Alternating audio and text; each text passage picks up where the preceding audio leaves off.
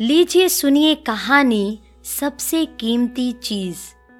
एक जाने माने स्पीकर ने हाथ में 500 का नोट लहराते हुए अपना सेमिनार शुरू किया।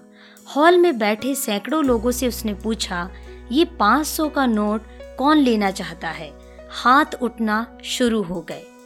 फिर उसने कहा, मैं इस नोट को आप में से किसी एक को दूँगा, पर उससे पहले मुझे ये कर लेने दीजिए।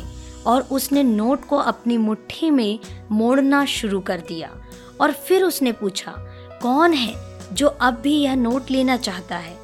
अभी भी लोगों के हाथ उठने शुरू हो गए। अच्छा उसने कहा, अगर मैं ये कर दूँ तो? और उसने नोट को नीचे गिराकर पैरों से कुचलना शुरू कर दिया। उसने नोट को उठाया और अब वह बिल्कुल गंदा हो चुका था। क्या अभी भी कोई है जो इसे लेना चाहता है? और एक बार फिर हाथ उठना शुरू हो गए। दोस्तों, आप लोगों ने आज एक महत्वपूर्ण पाठ सीखा है। मैंने इस नोट के साथ इतना कुछ किया, पर फिर भी आप इसे लेना चाहते थे, क्योंकि ये सब होने के बावजूद नोट की कीमत घटी नहीं। उसका मूल्य अभी भी 500 ही था। जीवन में कई बार हम गिरते हैं, हारते हैं। हमारे लिए हुए निर्णय हमें मिट्टी में मिला देते हैं।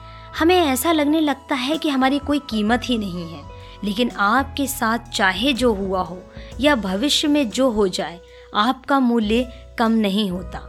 आप स्पेशल हैं, इस बात को कभी मत भूलिए।